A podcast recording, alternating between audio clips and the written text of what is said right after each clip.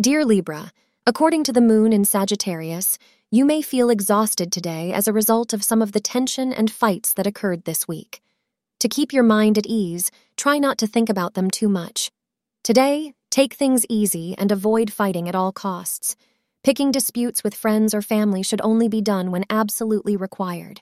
The newfound peace of mind will put you at ease and significantly lower your blood pressure. Violet is a lucky color for you.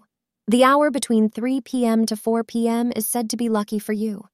Today, on the romantic front, you should look at ways in which your old fashioned views are hindering the development of your relationship. Don't be afraid to open up to your partner and discuss ways to put some spark back into your relationship. You will find that expanding your mind will help increase the bond between you and your partner. Today is a day to take chances on love. Thank you for being part of today's horoscope forecast. Your feedback is important for us to improve and provide better insights. If you found our show helpful, please consider rating it.